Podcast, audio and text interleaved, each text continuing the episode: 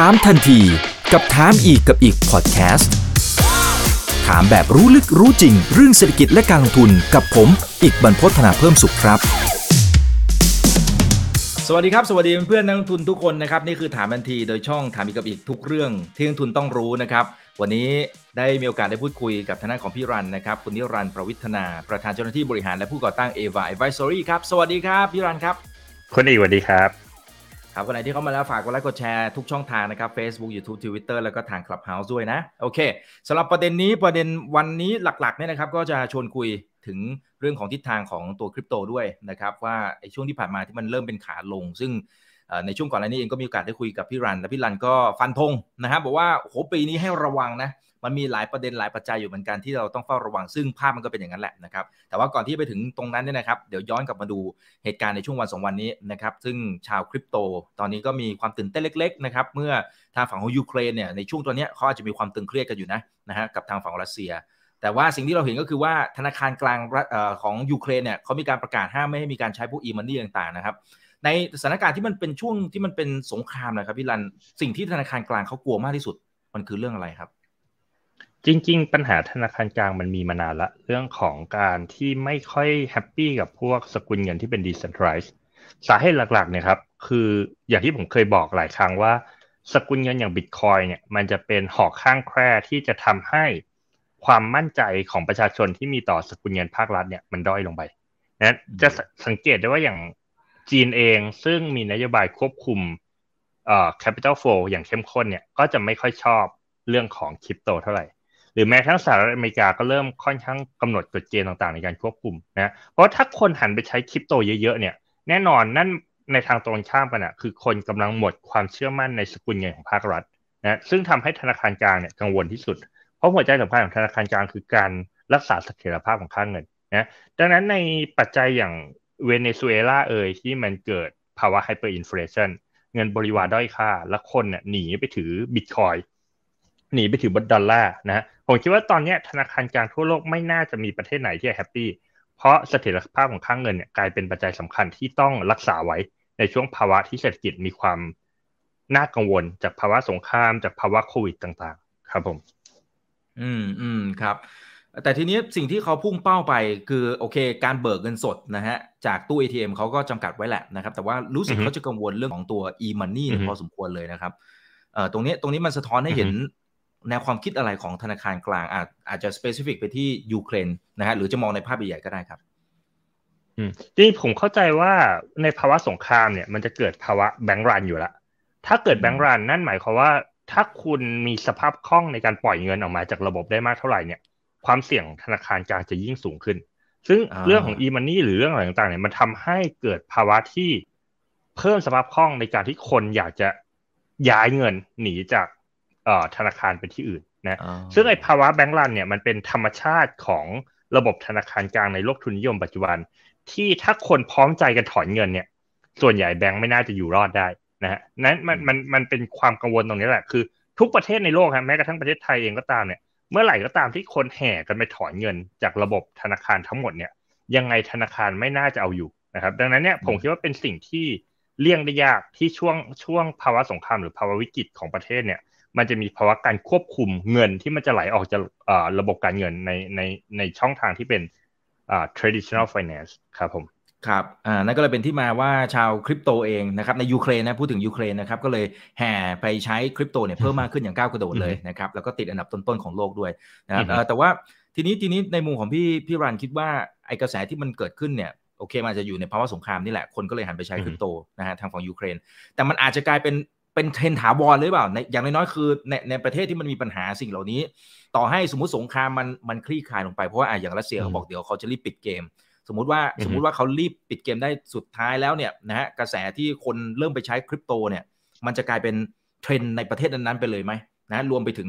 มีโอกาสที่เกิด mainstream ทั่วโลกเร็วๆนี้หรือเปล่าโอเค ผมมองสองมุมฮะ มันจะมีประเทศกลุ่มหนึ่งอย่างเช่นเอลซัลวาดอร์ที่เริ่มเปลี่ยนไปใช้บิตคอยน์เป็น legal tender เนี่ย คือต้องต้องถ้าเรามอง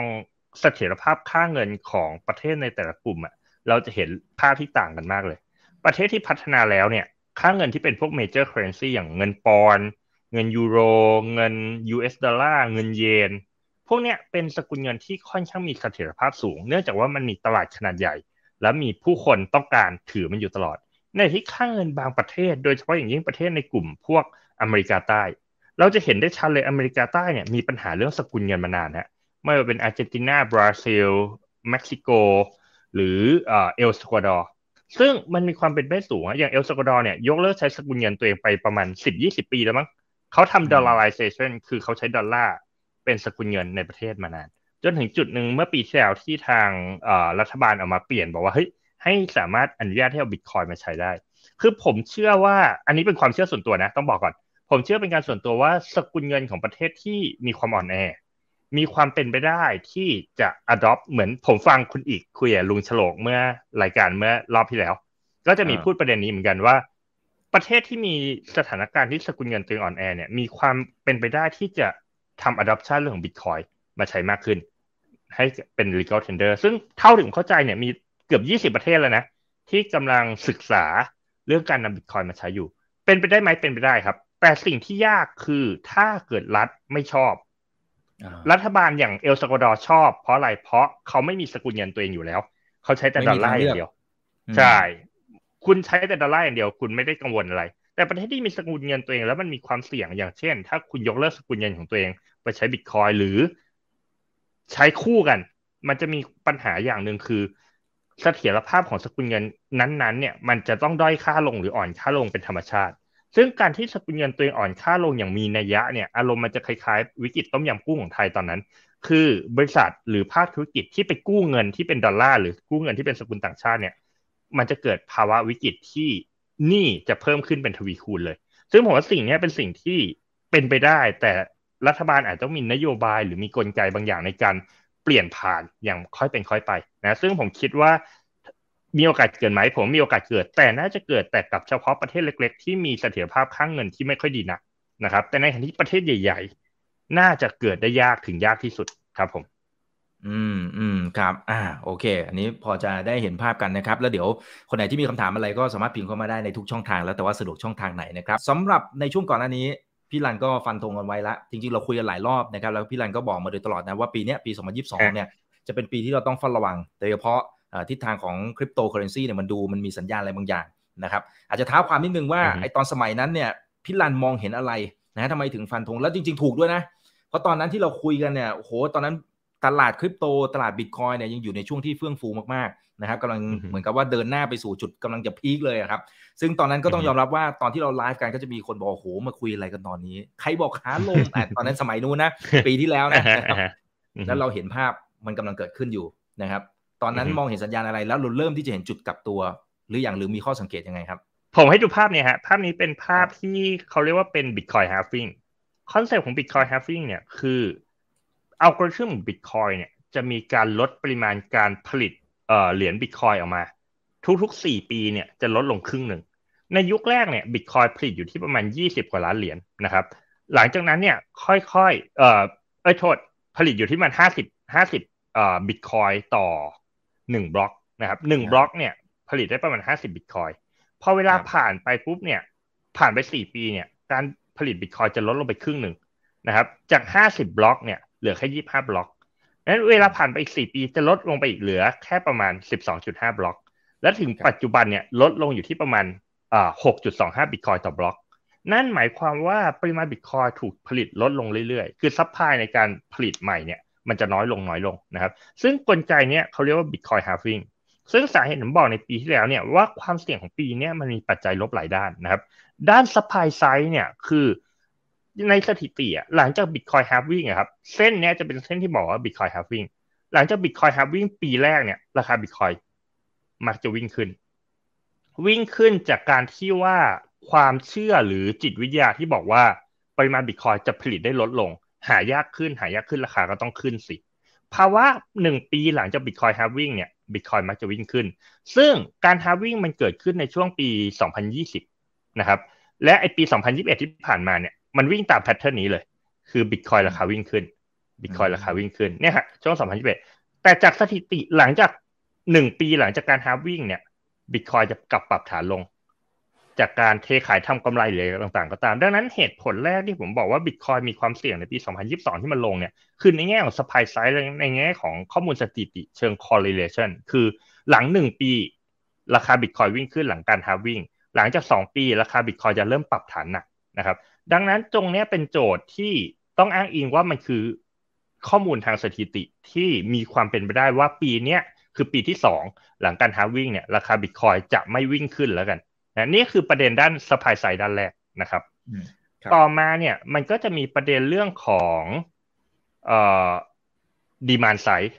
คือถ้าเรามองในในเศรษฐกิจปีนี้ demand side ของบิตคอยน์เนี่ยมันเจอภาวะแรงกดดันหลายอย่างมากฮะอันนี้มันเป็นรายละเอียดที่ผมเคยสอนน้องๆ ที่เข้ามาเรียนในคอร์สของผมนะครับ demand side เรื่องแรกนี่คือเรื่อง money supply change เราเห็นว่าปริมาณเงินของสหรัฐอะถ้าเราสังเกตในปี 2018 นะครับ ที่เฟดลด การ QE ลง ตอนเฟดลด QE ลงเนี่ย เราจะเห็นเลยว่าราคาตลาดคริปโตนี้แตกเละเลยฮะ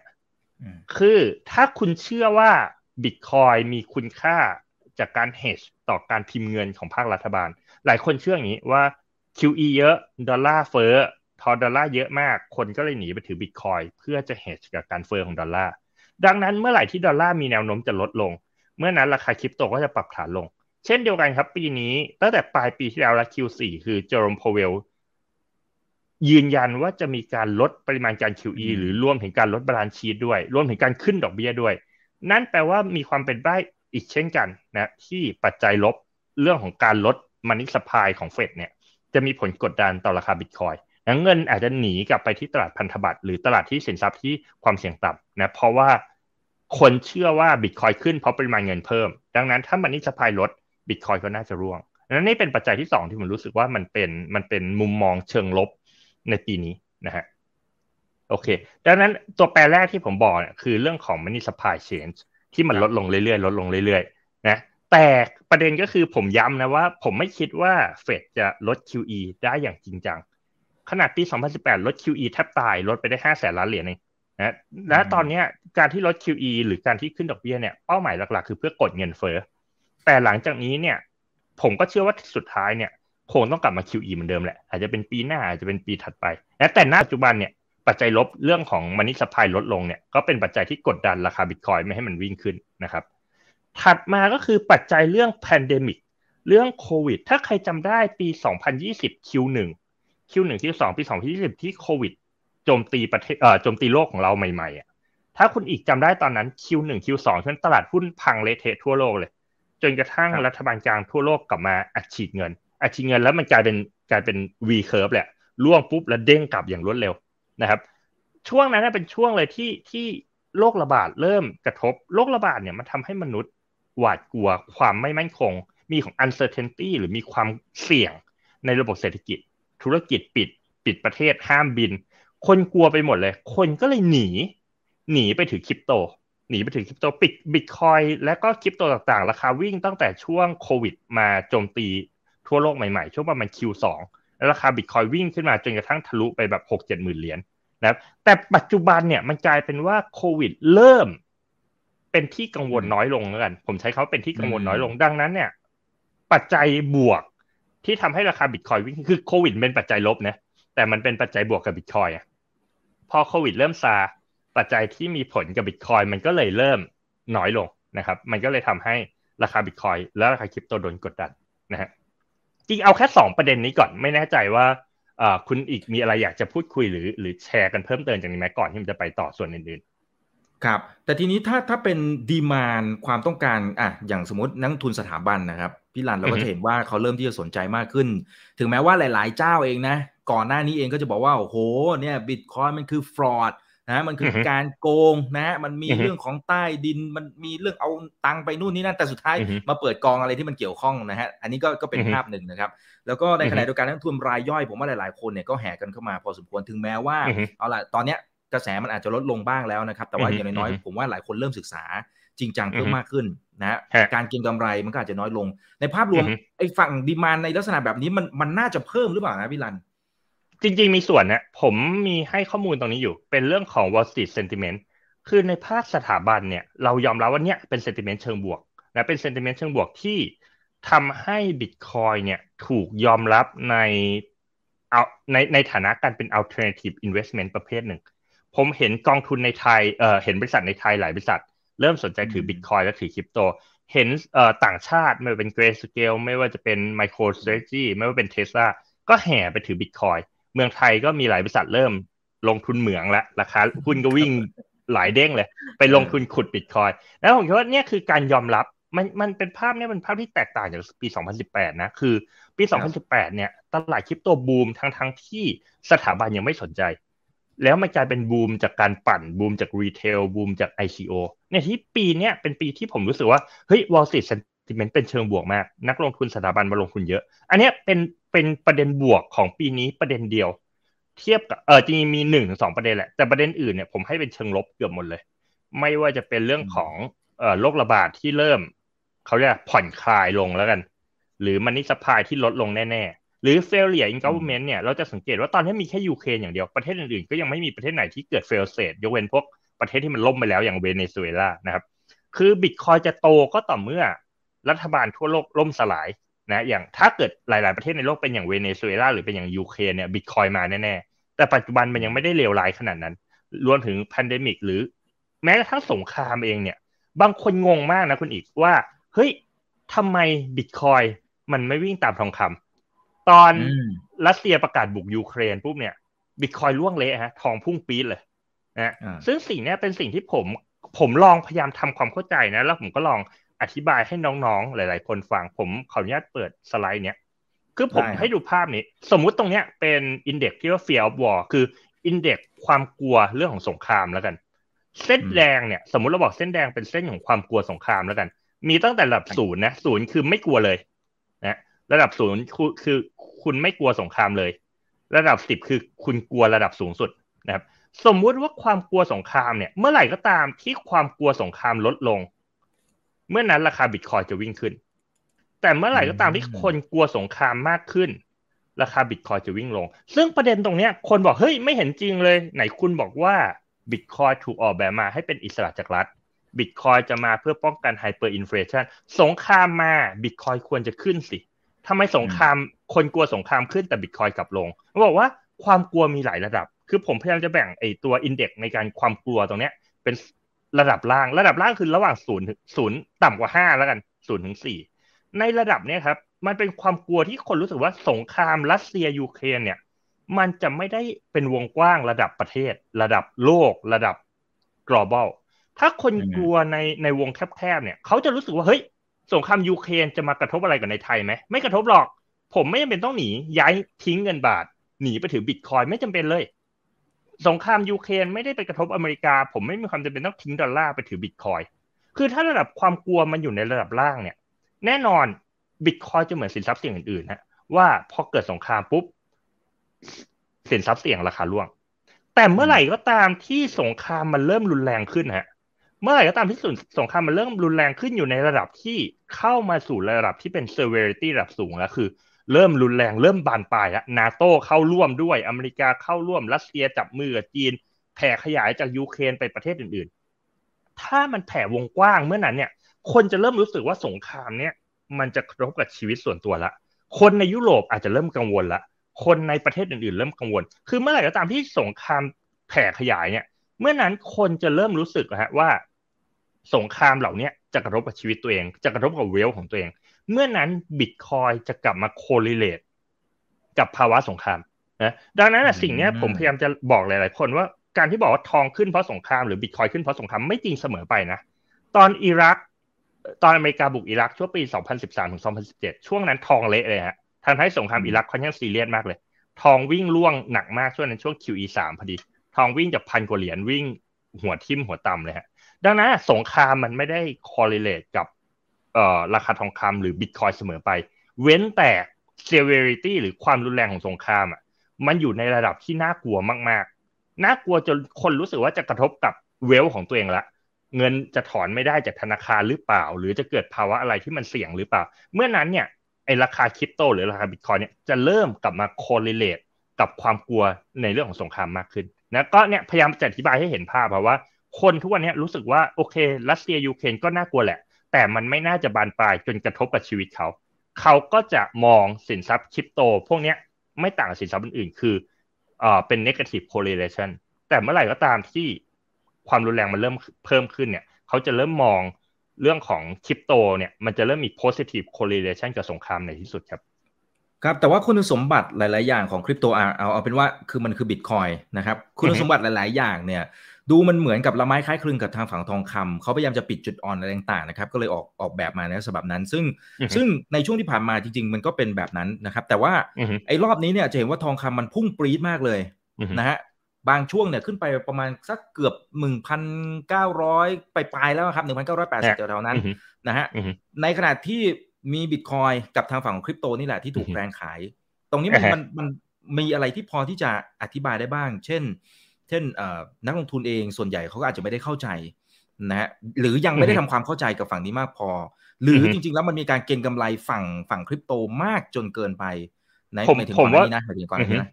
ผมว่าใช่ทั้งคู่ อย่างที่บอกพอในภาพเนี่ย ถ้าคนรู้สึกว่าโอเคบิตคอยถูกออกแบบมาเหมือนทองคำแล้วคุณสมบัติของบิตคอยจริงดีกว่าทองคำอีก ผมมีภาพหนึ่งให้ดูฮะอันนี้เป็นภาพที่เพื่อนเหมือนแชร์มา อันนี้เป็นคนยูเครนนะครับเขาอยู่ในคาซัคสถานเขาบอกว่า credit card เขาใช้ไม่ได้ละ เขาไม่สามารถถอนเงินของเขาออกจากธนาคารในยูเครนได้ เขาบอกว่าโอเค แต่คริปโตเนี่ยเขามี NFT เขามีบิตคอยเขามี Ethereum อยู่ ตอนนี้เขามีชีวิตรอดได้ด้วยสิ่งนี้ คือคือในแง่ของคริปโตเนี่ยมันดีกว่าทองคำตรงที่ว่า เมื่อมันมีการยอมรับในระดับ global แล้วเนี่ย คุณมี wallet ตัวเดียวเนี่ย คุณสามารถใช้จ่ายได้เพียงแค่คุณมีอินเทอร์เน็ตเท่านั้นเองและในที่ทองคำเนี่ยคุณต้องแบกทองเป็นก้อนๆไปซึ่งมัน ค่อนข้างยากลำบากพอสมควรใช่นั้นในเชิงคุณสมบัติจริงๆคริปโตเนี่ยดีกว่าทองคำซะอีกในแง่ของ portability คือสามารถพกพาไปไหนได้ง่ายกว่านะแต่อย่างที่ผมบอกครับว่า ความมั่นใจของคนในคริปโตเนี่ยณตอนนี้อย่างที่คุณอีกบอกเลยฮะมันมีพฤติกรรมเป็นสินทรัพย์เก่งกำไรซะมากกว่าเป็นเซฟฮาเวนนะครับดังนั้นอะช่วงแรก ๆ เมื่อเป็นสินทรัพย์เก่งกำไรอะเมื่อมันมีความเสี่ยงเกิดจริงเขาก็เลยเทขาย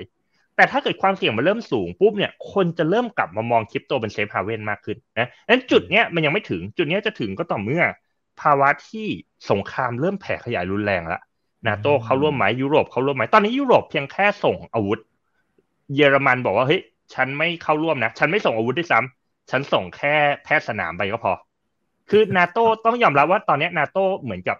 ก็ยูเครนมึงไม่ใช่สมาชิกกูนะ ก็ช่วยเท่าที่ช่วยแล้วกัน เออ แต่เมื่อไหร่ก็ตามที่เกิดท่าทีมันเปลี่ยนแปลงเกิดนาโต้เข้าร่วมเกิดยุโรปเข้าร่วมเกิดอเมริกาเข้าร่วม เมื่อมันแผ่ขยายเป็นวงกว้าง ซึ่งก็ภาวนาอย่าให้มันเกิดเลยนะแต่ถ้ามันเกิดเมื่อนั้นเนี่ย มันจะเป็นภาวะ fear war ที่มันสูงขึ้น และเมื่อถึงจุดนั้นเนี่ย คนจะเริ่มกลับมาเปลี่ยนใจ แล้วมา holding พวกคริปโต อย่างเช่นบิตคอยหรือ Ethereum นะแต่คิดว่าสิ่งนั้นผมเชื่อว่าไม่น่าเกิดนะ มันไม่น่าลุกลามบานปลายเป็นรุนแรงขนาดนั้น ก็หวังว่ามันจะไม่เป็นภาวะนั้นแล้วกันครับ ครับอ่าหวังว่าจะเป็นอ่าจบด้วยดีนะครับนะไม่อยากให้มันมีความสูญเสียไปมากกว่านี้นะครับ โอเค เดี๋ยวขอดูหน่อย นี่นี่นี่คุณเกรนนะครับ อันนี้เป็นคำถามที่ที่เชื่อมโยงมา แล้วถ้าสงครามนะมันเกิดขึ้นนะไอตัวอินเทอร์เน็ตถูกตัด ช่วยอธิบายหน่อยครับว่าแล้วตัวคริปโตหรือว่าบิตคอย NFT พวกนี้เนี่ยมันจะยังใช้ได้ยังไง โอเค ถ้าอินเทอร์เน็ตหายไปเลย ยังไงคุณตายแน่ คุณไม่ไม่มีทางใช้ได้ นะแต่จะบอกว่าอินเทอร์เน็ตจริง ๆ แล้วเนี่ยมันมีความเป็นไปได้ที่มันถูกตัดแบบร้อยเปอร์เซ็นเนี่ยต่ำมากครับ โดยเฉพาะอย่างยิ่งในยุคหลังๆ เนี่ยมันก็มีความพยายามที่จะทำอินเทอร์เน็ตในรูปแบบที่มันเป็น decentralized network อย่างเช่น ไม่ไม่แน่ใจมีใครเคยได้ยินโปรเจกต์ฮีเลียมไหมโปรเจกต์ฮีเลียมเป็นโปรเจกต์ที่เป็นบล็อกเชนที่ใช้ในการแชร์แชร์เครือข่ายอินเทอร์เน็ตทั่วโลกเข้าด้วยกันนะคือผมคิดว่าโอกาสที่อินเทอร์เน็ตจะโดนตัดอย่างสิ้นเชิงเนี่ยผมว่าโอกาสค่อนข้างน้อยนะแต่ถ้าสมมติมันเกิดภาวะนั้นจริงเนี่ย คริปโตจะไร้ประโยชน์ถ้าคุณออนไลน์ไม่ได้นะครับทีนี้วิธีในการตั้งข้อสังเกตหรือว่าเราจะจับสัญญาณอย่างไร คือตอนนี้มันเป็นมันเป็นขาลงมานะครับแล้วก็โอเคมันมีจังหวะที่มันเด้งแหละแต่เด้งแป๊บนึงอะเดี๋ยวก็ย่อใหม่นะครับแล้วก็มีเด้งอีกนิดนึงนะครับแล้วก็ย่อใหม่ คืออาจจะในเชิงของกราฟเทคนิคด้วยนะครับถ้าถ้าพี่รันสะดวกที่จะแชร์กราฟนะครับก็อาจจะรบกวนช่วยดูให้หน่อยนะครับแล้วก็อาจจะดูสัญญาณข้อสังเกตอะไรที่เอาไว้ดูว่าเฮ้ยมันมีโอกาสที่จะใกล้ ๆ กลับตัวละนะเผื่อมันเป็นสัญญาณให้กับใครหลาย ๆ คนด้วย นะครับ ในการที่จะหาจังหวะเข้ารอบใหม่ อือได้งั้นผมพอผมแชร์ต่อแล้วกันตะกี้พูดเรื่องมันนี่สปายปีนี้ที่เป็นนัยยะเชิง negative sentiment เรื่องโรคระบาดที่เริ่มขี้คายที่เป็น negative sentiment positive sentiment คริปโตก็คือภาวะสงครามจะรุนแรงขึ้นไหมนะครับสองความล้มเหลวของภาครัฐจะหนักขึ้นหรือเปล่า ผมยกตัวอย่างนะ สมมุติมองโลกในแง่ร้าย สงครามแผ่ขยาย ยุโรปพัง เกิดความล่มสลายในในภาคการบริหารงานของรัฐบาลในประเทศในกลุ่มยูโร หรือประเทศในกลุ่มอเมริกาใต้ เมื่อไหร่ก็ตามสงครามรุนแรง เมื่อไหร่ก็ตามที่เกิดวิกฤตเศรษฐกิจ เมื่อไหร่ก็ตามที่เกิดโรคระบาดรอบใหม่โอไมคอนอาจจะกลายพันธุ์อีกรอบ รัฐบาลล่มสลาย พวกเนี้ยจะเป็น positive sentiment ให้กับบิตคอยนะครับ ซึ่งโดยส่วนตัวผมคิดว่าเกิดยากนะถัดมามีไรวอลสตรีทตอนนี้เป็นผลลัพธ์เชิงบวกแล้ว และน่าจะบวกขึ้นเรื่อยๆ คือกลุ่มวอลสตรีทเริ่มยอมรับในคริปโตมากขึ้นเรื่อยๆ การแบนจากรัฐบาลเอ่ออันนี้เรื่องของการแบนจากรัฐบาลเนี่ยไม่ว่าจีนรัสเซียอเมริกาต่างๆเนี่ยก็เป็นถือเป็น negative sentiment ตอนนี้เหมือนกันนะครับเพราะว่ารัฐตัวใหญ่ก็แบนอ่าคริปโตกันเยอะนะฮะ mass adoption เนี่ยเป็นเชิงบวกนะครับ คือจะสังเกตว่าปัจจัยเชิงบวกของผมตอนนี้ผมให้เรื่องของ Wall Street sentiment กับให้เรื่องของ mass adoption คือคนส่วนใหญ่อะเมื่อก่อนผมคุยกับที่บ้านครอบครัวคุณพ่อคุณแม่ ทุกคนบอกว่าคริปโตไร้สาระ แต่ตอนนี้ที่บ้านผมเอาเงินไปฝากในแองเกอร์เรียบร้อยแล้ว คือเขาก็คือพูดง่ายว่าคนส่วนใหญ่เริ่มสนใจแล้วเวลาตอนเมื่อก่อนสิบคนเราถามเขาว่าสนใจคริปโตไหมเนี่ยจะมีสองในสิบที่สนใจ อีกแปดคนยังไม่ค่อยสนหรอก ในที่ปัจจุบันถ้าไปถามคริปโตสนใจไหมสิบคนเนี่ยโดยส่วนผมเข้าใจว่าจากคนรอบตัวผมแล้วกันเจ็ดถึงแปดคนอะให้ความสนใจ แล้วจะมีแค่สองคนอีกประมาณยี่สิบเซนที่ค่อนข้างต่อต้านนะงั้นตอนนี้ผมรู้สึก mass adoption ไปในปัจจัยเชิงบวกนะดังนั้นปัจจัยเชิงบวกตอนนี้มีสองข้อ alternative asset อย่างเช่นทอง ตอนนี้ทองวิ่งแรงมากเลย เป็นก็เป็นปัจจัยกดดันให้ราคาบิตคอยไม่วิ่ง เพราะคนเลือกไปถือทองซะมากกว่านะครับรวมไปถึงปัจจัยสุดท้ายเป็นปัจจัยที่อันนี้คนไม่ค่อยพูดถึง ผมอยากแชร์ให้ผู้ฟังฟังนิดหนึ่ง Mt. Gox เป็น exchange exchange คริปโต exchange แรกของโลก เปิดอยู่ที่ญี่ปุ่นฮะเมื่อประมาณสิบกว่าปีที่แล้ว เทรดเอ่อบิตคอยเป็นหลัก Mt. Gox ล้มละลายไปประมาณปี 2011-2012 ช่วงนั้นนะครับ มีลูกหนี้ Mt. Goxสูญเสียบิตคอยไปจากการที่เมาส์กอกล้มละลายเต็มไปหมด รวมกันน่าจะหลายแสนบิตคอยนะเมาส์กอกเนี่ยถูกเข้าไป rehabilitation plan คือแผนเขาเรียกอะไรฟื้นฟู แผนฟื้นฟูนะครับ แล้วทาง trustee เนี่ยคือผู้ดูแลสินทรัพย์เนี่ยสรุปแล้วนะครับเขาออกนโยบายมาเมื่อปีที่แล้วว่าเขาจะคืนเงิน คืนบิตคอยให้กับเจ้าหนี้ทั้งหมดรวมกันประมาณเป็นแสนบิตคอยภายในปีนี้แต่แต่แต่ trustee เนี่ย มีนโยบาย liquidate bitcoin เป็นดอลลาร์ก่อนคืนเงินฮะนั่นนั่นแปลว่าถ้าต้องขายอย่างนี้เหรอฮะ แผนนี้ถูก execute เมื่อไหร่บิตคอยประมาณห้าหมื่นถึงหนึ่งแสนบิตคอยจะถูกเทขายเข้าไปในตลาดนะครับซึ่งตรงเนี้ยก็ชัดเจนว่าเป็น negative sentiment อันนี้มันเป็นกฎตายตัวเลยเหรอครับไอไอตัวผมก็แปลกใจ ผมแปลกใจคือทางศาลญี่ปุ่นเนี่ยระบุให้ทัสตีของเมาก๊อกเนี่ย liquidate บิตคอยก่อนที่จะคืนให้กับนักลงทุน คือมันมีบิตคอยบางส่วนอะจะคืนมาเป็นบิตคอยเลยไอ้เงินอีกบางส่วนอะจะต้องถูกเทขายและคืนกลับมาเป็นเงินเยนหรือเงินดอลลาร์ซึ่งผมเองว่าผมเองก็เป็นเจ้าหนี้ด้วยนะ มันมีจดหมายมาส่งผมเนี่ยไอ้ไอ้เมาก๊อกตรงเนี้ยอ๋ออันนี้ใช่ไหมฮะใช่ผม เขาเขาติดผมอยู่ประมาณสามเหรียญแล้วผมน่าจะได้คืนมาเหรียญกว่าเนี่ยเออเนี่ยเขาก็ส่งจดหมายมาให้ผมเซ็นยอมรับแผนฟื้นฟู ผมก็เซ็นรับไปเอาจะบาทจะดอลลาร์จะเยนจะบิตคอยกูเอาหมดอะก็เลยเซ็นเหลือเท่าไหร่ก็เอาอะนาทีนี้นะครับดังนั้นอะ นโยบายของเขาอะคือปีเนี้ยเขาจะเกิด mass selling ขึ้นนะครับ ผมไม่รู้เขาเริ่มขายไปเองนะอาจจะเริ่มขายไปแล้วก็ได้ อาจจะเป็นปัจจัยลบที่มันกดราคาบิตคอยอยู่ดังนั้นตอนนี้จะสังเกตว่าไอ้นิ้วชี้ลงผมว่ามันเยอะไง ไอ้นิ้วชี้ขึ้นผมมันมีน้อยมากเลย ดังนั้นที่คุณคำถามของคุณอีกอะเราจะสังเกตไหน เราสังเกตว่าเมื่อปัจจัยต่างๆ กลับด้านกัน ยกตัวอย่างเช่น ถ้าวันดีคืนนี้โจไบเดนบอกว่าเงินเฟ้อควบคุมได้แล้ว ฉันจะพิมพ์เงินเหมือนเดิม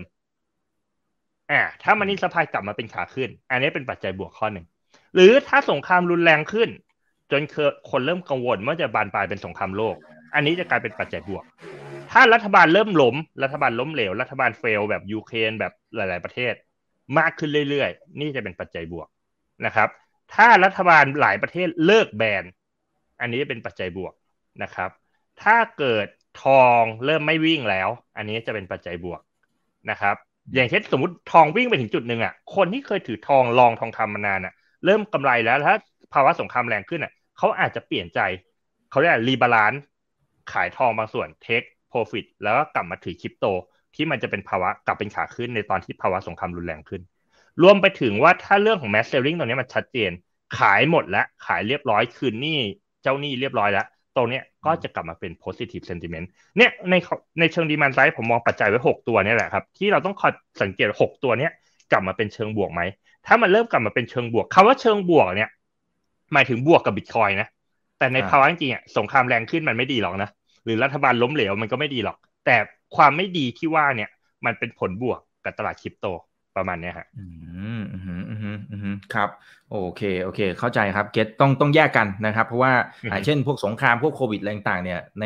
ในชีวิตของเราก็คงไม่อยากเจอนะครับ แต่ว่าถ้าเป็นในมุมของการลงทุนในพวกคริปโตนี่ก็ก็เป็นอีกเรื่องหนึ่งนะครับอ่าแล้วถ้าเป็นเป็นกราฟทางเทคนิคครับนะฮะเดี๋ยวผมลองดู ผมไม่ได้ติดกราฟบิตคอยมา ผมไม่ได้ติดกราฟบิตคอยมาสัก พักหนึ่ง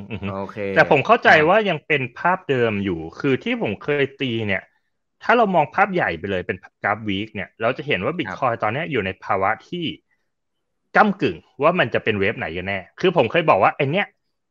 ลักไอตรงเนี้ยมันอาจจะเป็น wave สามนะ แล้วลงมาช่วงนี้เป็น wave สี่ก่อนวิ่งขึ้น wave ห้าหรือตรงที่มันเป็นห้าแล้วหรือเปล่า แอบ new high นิดๆแล้วลงมาเป็น A B C นะตอนนี้ผมเชื่อว่าบิตคอยเป็น wave สี่แล้วกัน ผมใช้คำนี้ ผมรู้สึกบิตคอยเป็น wave สี่ซึ่งมันจะเป็น wave ที่มันจะ sideway สักระยะหนึ่ง wave สี่เนี่ยในภาวะปกติมันจะ sideway ไปเรื่อยๆ จนถึงจุดหนึ่งเนี่ยมันก็จะ breakout แล้วทำ new high และดังนั้นในภาวะตอนนี้ผมคิดว่าปีนี้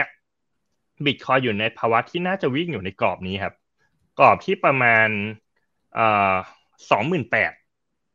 ไปถึงหกหมื่นแปดเนี่ยแหละ เป็นกรอบใหญ่นะ แต่กรอบเล็กผมเชื่อว่ามันน่าจะวิ่งอยู่ในกรอบเล็ก ๆ อยู่ที่ประมาณสี่หมื่นสี่หมื่นถึงหกหมื่นประมาณนี้ นะไม่ไม่คิดว่าด้วยปัจจัยต่างๆ ในปัจจุบันผมไม่คิดว่าราคาบิตคอยจะสามารถวิ่งเกินหกหมื่นหรือหกหมื่นแปดได้นะครับ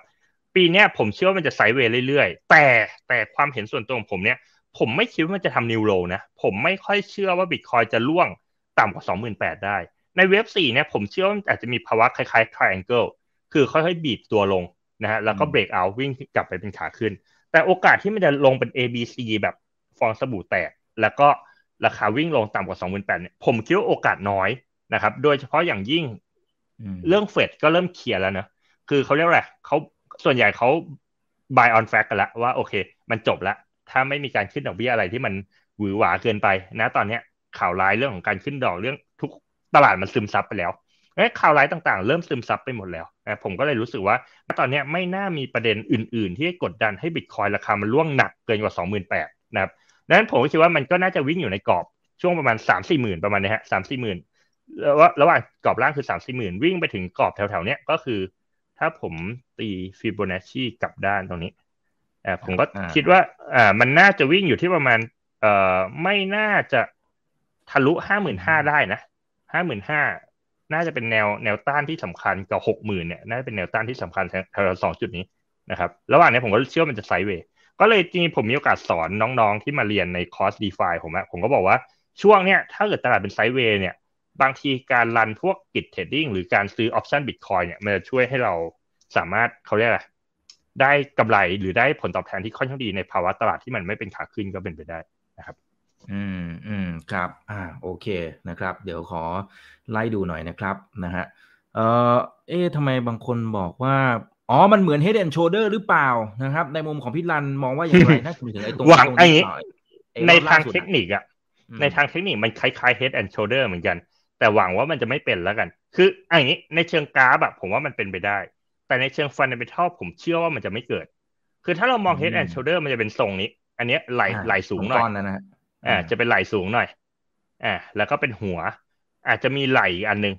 เสร็จแล้วก็อันนี้เป็นฐานปุ๊บแล้วมันก็ร่วงลง นะในทางเทคนิคผมว่าเป็นไปได้ แต่ในเชิง fundamental ผมเชื่อว่าน่าจะเกิดยากนะ โอกาสเกิด head and shoulder ผมเชื่อว่าไม่น่าถึงสิบถึงยี่สิบเปอร์เซ็นแล้วกันในมุมผม ผมคิดว่ามันน่าจะเป็นแนวแนวแฟลกมากกว่าแฟลกของผมก็คือมันน่าจะแบบไซด์เวย์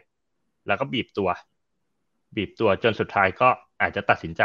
กลับเป็นขาขึ้นหรือลงอะไรเงี้ย ผมว่าน่าจะเป็นแนวนั้น แต่คิดว่ามันน่าไซด์เวย์สักสักระยะหนึ่งอะอาจจะสองสามไตรมาสนะแล้วก็น่าจะกลับเป็นขาขึ้นได้ หลังจากที่ปัจจัยลบต่างๆ มันเริ่ม เขาเรียกเจือจางกันเข้าไปอ่าเจือจางไปนะครับโอเค เดี๋ยวผมสลับมาดูคำถามจากเพื่อนๆนักลงทุนกันหน่อยนะครับนะฮะว่ามีอะไรน่าสนใจกันบ้าง โอเคโอเคตืดตืดตืดตืดนี่เอ่อถ้ามันยังมีโอกาสที่จะ new high all time high ไปเลยไหมคะ อาจารย์ปีนี้ผมว่ายาก ผมว่าผมว่าส่วนตัวนะ ส่วนตัวว่าปีนี้ยากมากนะครับ ถ้าหวัง all time high ถ้าผมจะหวังผมจะหวังปีหน้า หรือปีถัดไปมากกว่า อืมอืมอืมก็จากการไปตัวเมื่อกี้ก็ก็น่าจะ confirm จาก timeframe ต่างๆด้วยนะครับ โอเคนะฮะเอ่อสงครามมันสัมพันธ์กับเงินเฟ้ออย่างไรช่วยอธิบายด้วยนะคะอ่าคุณแฮปปี้นะฮะแล้วตรงนี้มันจะมีความสัมพันธ์กับบิตคอยและทองคำอย่างไรคะอืมจริง ๆ ในภาวะสงครามเนี่ย สิ่งที่มันเกิดมันคือ คนส่วนใหญ่เนี่ยจะรู้สึกถึงความไม่ปลอดภัยในชีวิตนะดังนั้นเน่ะเขาจะเลือกที่จะทิ้งสกุลเงินของรัฐ ไปถือสิ่งที่เขาจะสบายใจได้ว่ามันจะปกป้อง wealth ของเขาได้ ไม่ว่าเป็นทองคำหรือไม่ว่าเป็นบิตคอยหรือไม่ว่าเป็นอสังหาริมทรัพย์หรืออะไรก็ตาม real real asset real real asset ที่เขาหยิบจับได้ เมื่อไหร่ก็ตามที่คนทิ้งเงินฮะเมื่อไหร่ก็ตามที่คนทิ้งเงิน นั่นคือ velocity of money จะเพิ่มสูงขึ้น พอ velocity of money เพิ่มสูงขึ้นแน่นอนปริมาณเงินเท่าเดิม อัตราเงินเฟ้อเพิ่มขึ้นแน่นอนคือ เงินเฟ้อคือเงินด้อยค่า เมื่อคนไม่อยากได้เงิน เมื่อเงินเข้ามาแล้วฉันเปลี่ยนไปเป็นสินทรัพย์อื่น เงินจะด้อยค่าเร็วมากนั้นในภาวะสงครามที่คนเริ่มหมดความเชื่อมั่นในรัฐบาล รัฐจะรอดไหมวะเงินฉันรัฐจะปกป้องได้ไหม เพราะอย่าลืมนะครับ สกุลเงินที่เป็นเฟียสมันนี่ทุกวันนี้ ไม่มีทองคำแบ็กแล้วนะ มันหมดไปตั้งแต่ตอนยกเลิกเบรตันวูดในหลายสิบปีที่แล้ว นั่นแปลว่าสกุลเงินที่เป็น fiat money ทุกวันเนี้ยถูกการันตีความน่าเชื่อถือจากเสถียรภาพของรัฐบาลเท่านั้น สงครามทำให้เสถียรภาพของรัฐบาลหายไป คนก็จะเริ่มหวาดกลัวแล้วว่าถ้ารัฐไม่อยู่เงินจะกลายเป็นกระดาษ เหมือนสมัยไวมาร์ตอนสงครามโลก เงินเยอรมันเงินมาร์กเยอรมันเนี่ยโอ้โหเฟ้อกลายเป็นกระดาษเอามาเผาเป็นฟืนแก้หนาวเลยนะฮะคือในภาวะที่รัฐหมดศักยภาพในการที่ควบคุมประเทศ เมื่อนั้นเนี่ยเฟียสมันนี่ก็จะด้อยค่าคนได้มาปุ๊บฉันรีบทิ้งเลยฉันรีบทิ้งไปถือทองคำไปถือสินทรัพย์ที่ฉันจะสามารถเก็บไว้ได้ นั่นอะ จะทำให้เงินเฟ้อเกิดขึ้นครับ อืมอืมครับ โอเคนะครับเอ่ออาจารย์รันอ่านี่กลายเป็นอาจารย์นะครับอ่าซึ่งซึ่งพี่รันสอนอยู่ด้วยนะครับ โอเคเอ่อเอ่ออาจารย์รันช่วยอธิบาย USDT นะครับกับ USDC หน่อยว่ามันต่างกันอย่างไรทำไม Market Cap มันต่างกันขนาดนี้ เออโอเคจริงๆ Market Cap ไม่สำคัญเลยฮะทั้ง USDC และ USDC เนี่ย เป็น stable coin ที่ถูกแบ็กด้วยดอลลาร์เหมือนเหมือนกัน บริษัทที่เป็นคนออก USDT ชื่อว่า Tether Tether เนี่ยเคลมว่าเขามีสินทรัพย์เทียบเท่าดอลลาร์อยู่ในแบงก์ในปริมาณเท่ากันกับ USDT ที่เขาผลิตออกมา Market Cap ขึ้นกับว่าบริษัทนั้นๆ ผลิต stable coin มาเท่าไหร่ และก็เอาสินทรัพย์มาค้ำเท่าไหร่ USDC จากบริษัท Coinbase ซึ่ง back โดยทาง Visa ก็เคลมว่า USDC เขาก็มีดอลลาร์ back อยู่เหมือนแต่ปัญหาของคำว่าดอลลาร์ back เนี่ย อย่างที่ผมเคยบอกหลาย ๆ ครั้ง บริษัทเหล่านี้ไม่ได้ถือดอลลาร์เป็นเงินสด ๆ ไว้ในแบงก์แต่เขาดอลลาร์เนี่ยแปลงสภาพไปเป็นสินทรัพย์อื่น เช่น commercial paper fixed income ไปเป็นบอลไปเป็นตราสารหนี้ระยะสั้น นั่นแปลว่า สินทรัพย์ค้ำประกันอะควรเป็นเงินดอลลาร์สดๆเนี่ยถูกแปลงไปเป็นหุ้นกู้ แล้วก็บริษัทเหล่านี้ก็ได้กำไรจากอัตราดอกเบี้ยที่เขาซื้อหุ้นกู้ไว้ นั่นคือ stable coin เหล่านี้มีความเสี่ยงอยู่ในระดับเดียวกับความเสี่ยงที่สูงสุดของสินทรัพย์ค้ำประกันเขา เช่น ถ้า USDT ไปถือหุ้นกู้เยอะๆ ความเสี่ยงของ USDT ก็จะไม่ได้เท่ากับ cash แต่เป็นความเสี่ยงเท่ากับ fixed income นะ ซึ่ง 2 อันนี้ต่างกันยังไง USDT ยืนยันมาแล้วว่าสินทรัพย์ที่ถือไม่ได้เป็นดอลลาร์เพียวๆครับ ถือตราสารหนี้ภาคเอกชนด้วย ซึ่งแน่นอนความตราสารหนี้ภาคเอกชนเนี่ยระดับเครดิตความเสี่ยงมันสูงกว่า เงินสดหรือสูงกว่าตราสารหนี้รัฐบาล ในขณะที่เท่าที่ผมเข้าใจ USDC ส่วนใหญ่จะถือเป็นดอลลาร์กับ government bond ดังนั้นเนี่ยความปลอดภัยของ USDC ในเชิงความเสี่ยงของเอ่อ underlying asset เนี่ย จะมีความปลอดภัยสูงกว่า USDT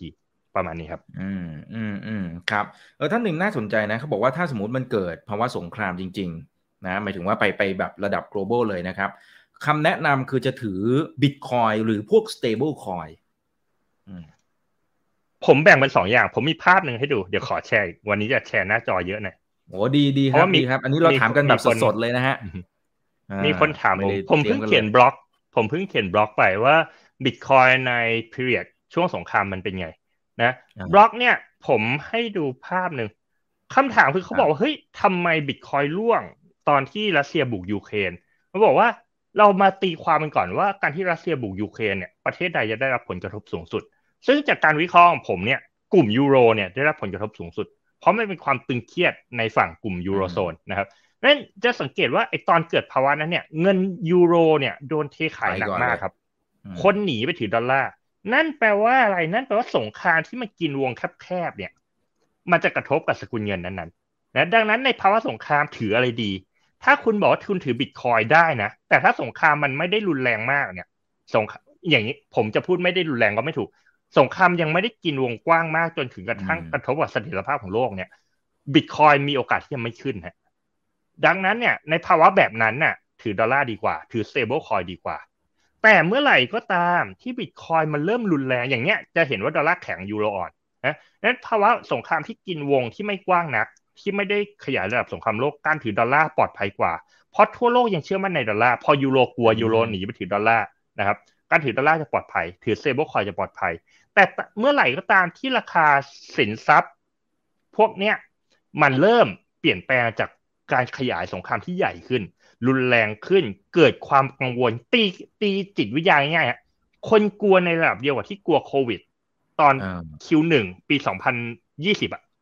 ครับ ถ้ากลัวระดับนะ กลัวแบบพีคเลยเนี่ย เมื่อนั้นเนี่ย ดอลลาร์ก็จะมีปัญหา และคนก็จะหนีไปถือพวกทองคำกับคริปโตมากขึ้นนะครับ ดังนั้นผมคิดว่า it's a matter of size ถ้าสงครามใหญ่มาก ใหญ่มากๆเลย ทองคำกับคริปโตน่าสนใจกว่า แต่ถ้าสงครามยังเป็นวงแคบๆ อยู่ในวงจำกัด ใน geographic ที่จำกัด ดอลลาร์น่าจะปลอดภัยกว่าครับอืมครับ อ่า อันนี้อันนี้เป็น guideline นะครับ แล้วก็วิเคราะห์จากอ่าตัวสถิติที่ผ่านมานะครับ โอเค ทีนี้ทีนี้เอ่อก่อนหน้านี้เองนะครับ เราจะเห็นว่าทางฝั่งของรัสเซียครับพี่รัน นะครับมันจะมีอยู่สองสองประเด็นแล้วกันทางฝั่งของรัสเซียนะเขาจะทำอยู่สักสองสาเรื่องนะครับ อย่างเรื่องแรกถ้าถ้าเป็นทางฝั่งคริปโตเนี่ยในช่วงก่อนอันนี้รู้สึกจะแบนแล้วก็จะบอกว่าโอ้มันไม่ดีนู่นนี่นั่นนะแต่ว่าพอโดนกดดันจากทางฝั่งอะอเมริกา แล้วก็อาจจะมีความเสี่ยงว่า เอ๊ะมันจะถูกยกเลิกออกจากไอตัวสวิฟหรือเปล่านะครับ ดูเหมือนท่าทีของธนาคารกลางรัสเซียเนี่ยจะเปลี่ยนแปลงไปเหมือนกัน ก็บอกว่าเออเดี๋ยวกำลังพิจารณาอะไรว่านไปนะครับ ว่าคริปโตเนี่ยอาจจะเป็นหนึ่งในทางเลือกเหมือนกันนะนะอันนั้นคือประเด็นที่หนึ่ง แล้วก็อย่างที่สองที่เขาทาก่อนหน้านี้ครับพี่รันนะครับเออคือเขามีการทิ้งพันธบัตรของอเมริกาพอสมควร เข้าไปถือทองคำมากนะฮะมันสะท้อนให้เห็นวิธีคิดหรือกลยุทธ์อะไรที่เขาวางหมากเขามีการกระจายความเสี่ยงหรือ หรือเขามองยังไงทำไมมันถึงออกมาอีท่าแบบนี้ฮะ โอเค โดยส่วนตัวเนี่ย ผมมองว่ารัสเซียเป็นประเทศที่ลำบากพอสมควร เนื่องจากว่าก้ากึ่งยืนอยู่บนโลกสองทาง รัสเซียเนี่ย ค่อนข้างเขาเรียกเป็นไม้เบื่อไม้เมากับสหรัฐอเมริกาอยู่แล้ว ดังนั้นเนี่ยเขาแน่นอนเขากลัวว่า SWIFT จะโดนปิด ระบบจะโดนแบนหรืออย่างตอนที่เกิดวิกฤต shale oil ช่วงนั้นเนี่ยราคาเงินรูเบิลเนี่ยร่วงเละเทะจนเขาต้องกระชากอัตราดอกเบี้ยแรงมากเลยแล้วรัสเซียอยู่ในภาวะที่ว่าฉันจะหวังพึ่ง traditional finance ฉันก็ห่วงว่าประเทศมหาอำนาจอื่นๆ จะมา anti จะมาโจมตีจะมาแบน แต่การที่จะเปิดให้คริปโตเป็นอิสระเสรีเนี่ยก็มีความเสี่ยงกับ เสถียรภาพของค่าเงินรูเบิลในปัจจุบัน เพราะต้องบอกว่ารูเบิลทุกวันเนี่ยค่อนข้างเปราะบางมากนะครับ ในอดีตรูเบิลเคยค่อนข้างสอดคล้องกับราคาน้ำมัน เนื่องจากรัสเซียเป็นประเทศที่ส่งออกเรื่องของพลังงานเป็นหลัก แต่ในตอนหลังเนี่ยมันเริ่มความความสอดคล้องกันมันเริ่มหายไป น้ำมันขึ้นแต่รูเบิลกับอ่อนเฉยเลยก็มีเหมือนกันนะนั้นณตอนเนี้ยถ้าถ้ามุมมองของรัสเซียเนี่ยเขาไม่อยากปิดตายคริปโต เพราะถ้าวันหนึ่งเนี่ยเขาโดนฝั่งมหาอำนาจอย่างอเมริกาเนี่ยแบน ระบบเศรษฐกิจอื่นเนี่ยมันอาจบล็อกเชนอาจจะเป็นทางเลือกที่จะทำให้ธนาคารกลาง หรือทำให้รัสเซียมีช่องทางในการที่จะสามารถทำธุรกรรมการเงินบางอย่างต่อไปได้ แม้จะถูกปิดกันนะดังนั้นผมคิดว่าตอนนี้มันเป็นจุดก้ากึ่งที่ค่อนข้างน่ากังวล จะเปิดก็เสียว จะปิดก็อันตรายนะครับ อ่าครับอ่าแล้วเหตุผลที่เขามีการทิ้งพันธบัตรสหรัฐอเมริกาไปก่อนหน้านี้ก็คือก็คือกลัว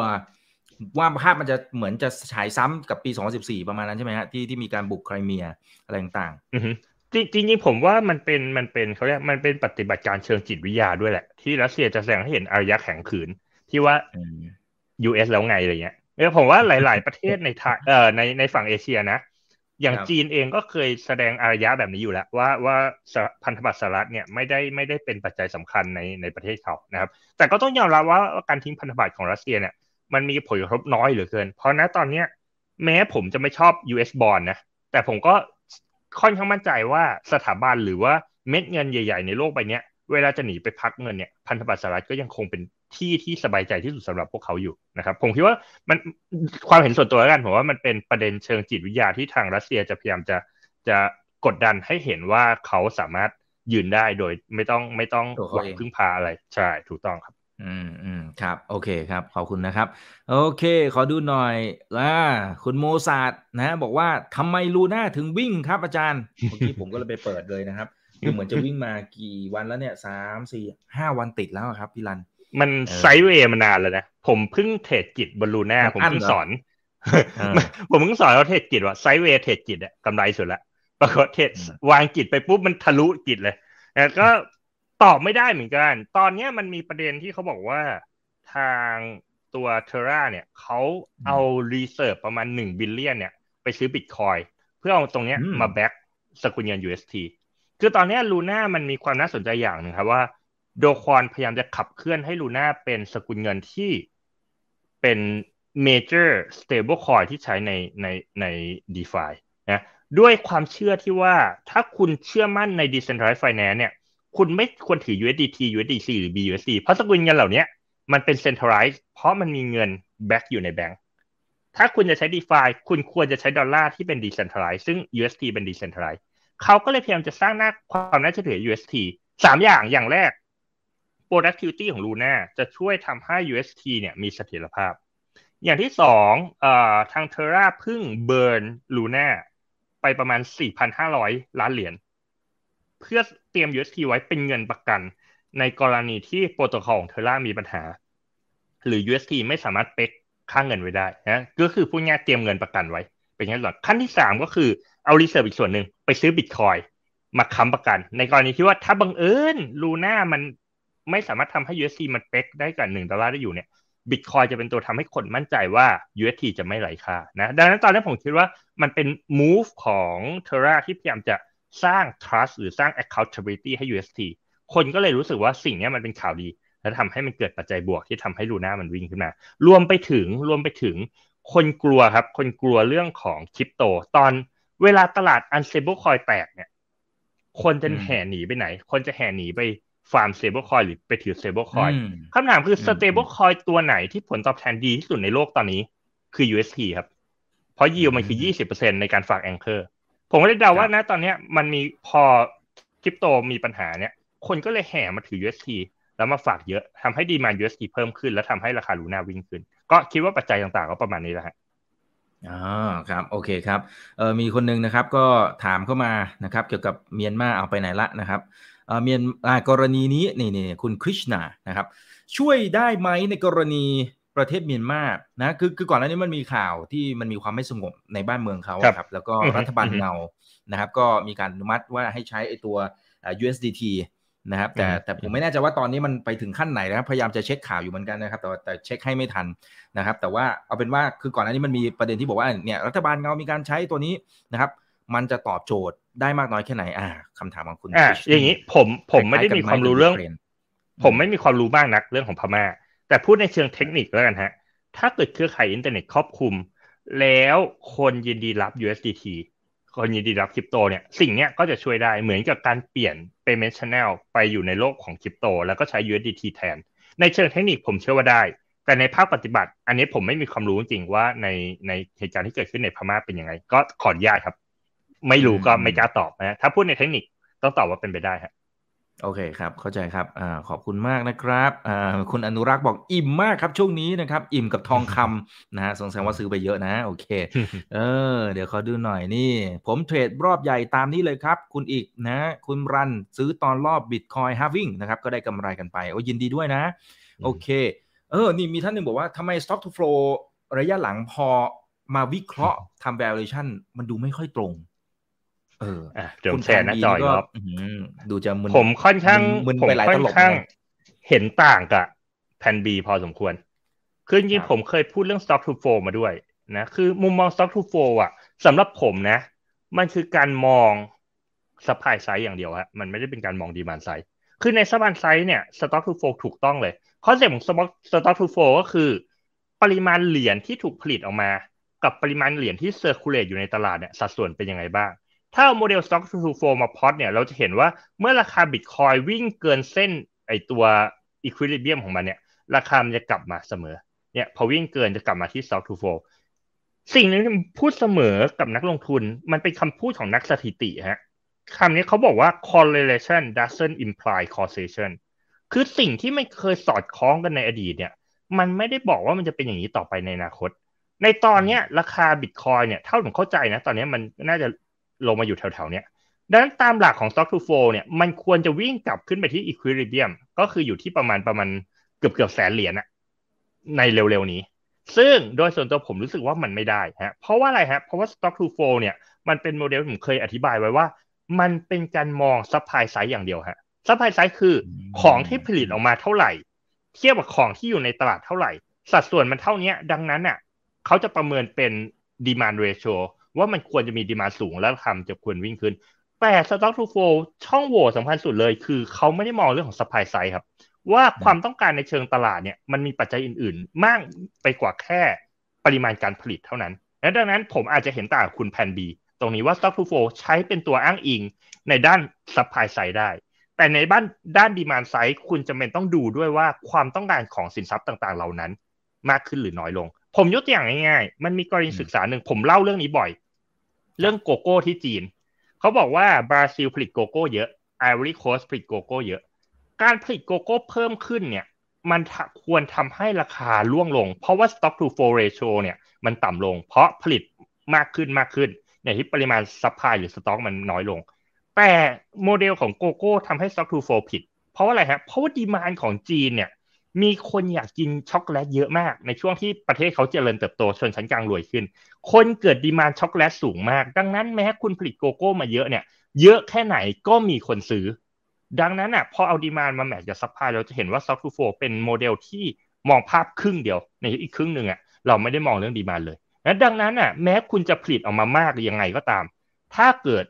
มีคนอยากได้มากกว่า ราคาก็ขึ้นได้ หรือคุณจะผลิตน้อยยังไงก็ตาม ถ้าคนอยากได้น้อยลง ยังไงราคาก็ลงได้นะผมนี่คือมุมมองส่วนตัวผมที่มองแบบนี้ครับครับครับโอ้อธิบายอย่างนี้ get เลยนะครับอ่ามันจะดูด้านเดียวไม่ได้นะนะฮะดูฝั่ง demand ด้วยนะครับ โอเคโอเคอืมมีท่านหนึ่งเขาบอกว่า แล้วแล้วดอชคอยเนี่ย มันมีโอกาสไหมครับ ถ้าจะเอามาใช้ในภาวะสงครามนะฮะโอเค มุมผมอันนี้ไม่รู้แซวไม่นี่ไม่แน่ใจว่าแซวหรือเปล่าหรือว่าไม่เป็นไรเอาเอาข้อเท็จจริงเลย ข้อเท็จจริง Dogecoin ไม่แย่นะเอาจริงคือ สำหรับผม Dogecoin มันคล้ายๆบิตคอยแหละ เป็นบิตคอยที่มี inflation rate Bitcoin บอกผลิตยี่สิบเอ็ดล้านเหรียญไหม Dogecoin เนี่ยโอเคมันจะมีการเฟ้อแต่การเฟ้ออยู่ในระดับที่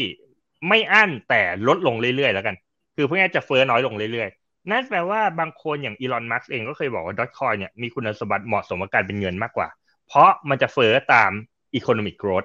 นะครับอ่าไม่รู้บังเอิญหรือจงใจ อันนี้เดาไม่ได้ แต่เดาว่าน่าจะบังเอิญมากกว่านะ ดังนั้นกลไกตรงเนี้ยเป็นสิ่งที่ผมรู้สึกว่า สุดท้ายมันกลับมาจบที่ความน่าเชื่อถือ คนเชื่อมั่นบิตคอยมากกว่า Dogecoin ถ้าวันดีคืนดี เกิดความเชื่อมั่นใน Dogecoin ด้วยเหตุผลใดๆก็ตามแต่จะเป็นอีลอนหรือจะเป็นใครทำให้ Dogecoin ได้รับความเชื่อมั่นมากขึ้นเนี่ย Dogecoin ก็อาจจะกลับกลายมาเป็นเงินที่น่าเชื่อถือกว่าบิตคอยก็ได้นะดังนั้น ตอบไม่ได้ แต่ณปัจจุบันเนี่ยยังไงคนก็เชื่อบิตคอยมากกว่าเยอะ Dogecoin ก็ยังคงเป็นสินทรัพย์ที่เก่งกำไรอยู่นะครับแต่ผมจะบอกว่าเทคโนโลยีมันไม่ได้ต่างกันมากขนาดนั้นไงดังนั้นอะ วันดีคืนนี้ผมยกอย่างนะ สมมติวันดีคืนนี้ผมสร้างนิรันคอยขึ้นมาเหมือนบิตคอยเป๊ะเลยอะคำถามคือคนจะให้มูลค่าเหรียญผมเท่าไหร่เก็ตไหม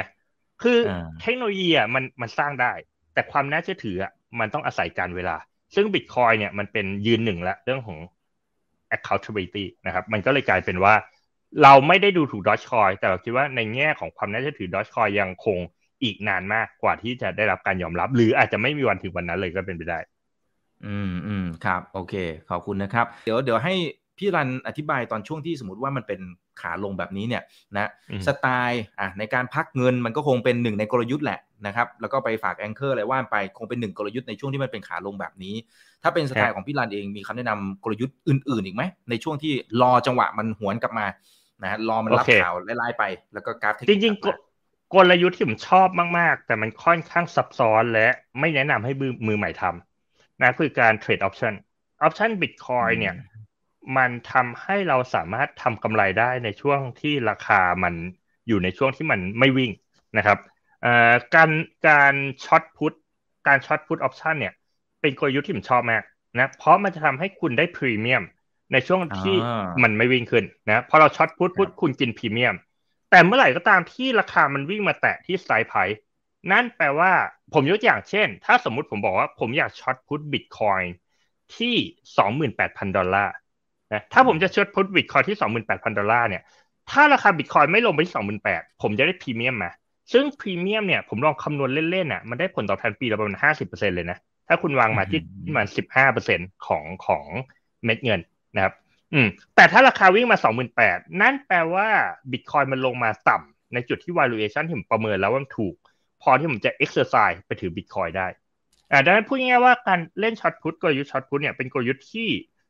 สำหรับมือที่มีประสบการณ์หน่อยแล้วกัน ต้องเก่าถ้าราคาใช่ ราคามันไม่ลงไปที่ strike price คุณกินพรีเมียม เหมือนคุณเป็นคนขายประกันกินพรีเมียมนะซึ่ง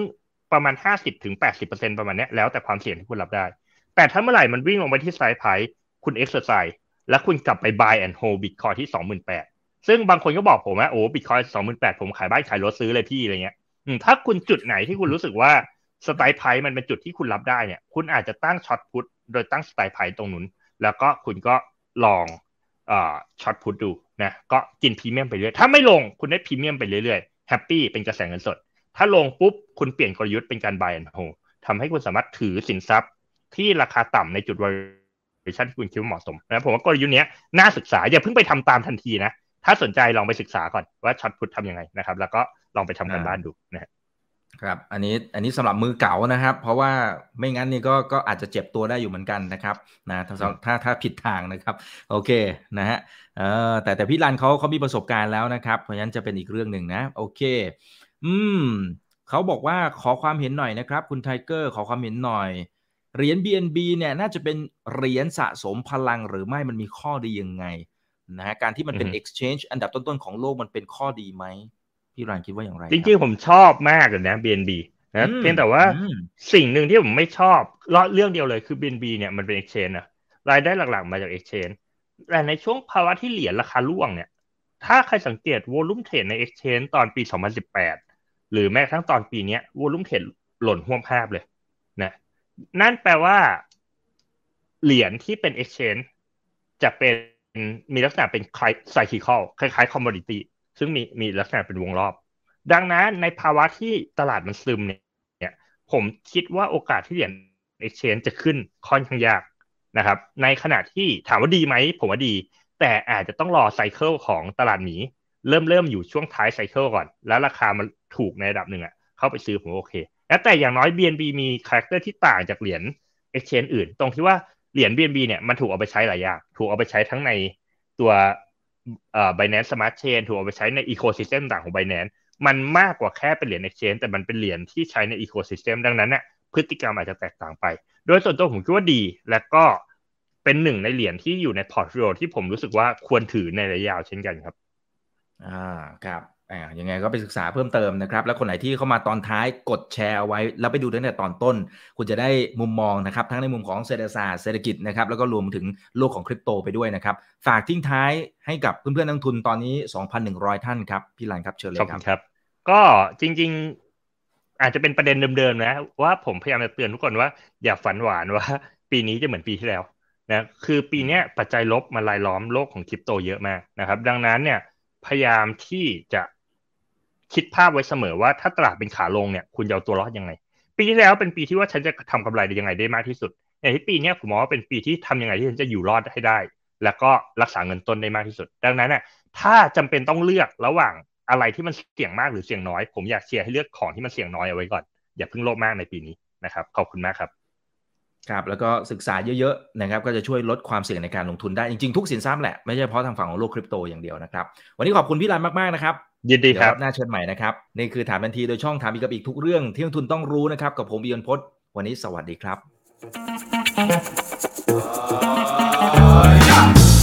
ถ้าชื่นชอบคอนเทนต์แบบนี้อย่าลืมกดติดตามช่องทางอื่นๆด้วยนะครับ ไม่ว่าจะเป็น Facebook, YouTube, Line Official, Instagram และ Twitter จะได้ไม่พลาดการวิเคราะห์และมุมมองเศรษฐกิจ และการลงทุนดีๆ แบบนี้ครับ อย่าลืมนะครับว่าเริ่มต้นวันนี้ดีที่สุด ขอให้ทุกท่านโชคดี และมีอิสรภาพในการใช้ชีวิต ผมอีกบรรพฤษธนาเพิ่มสุขครับ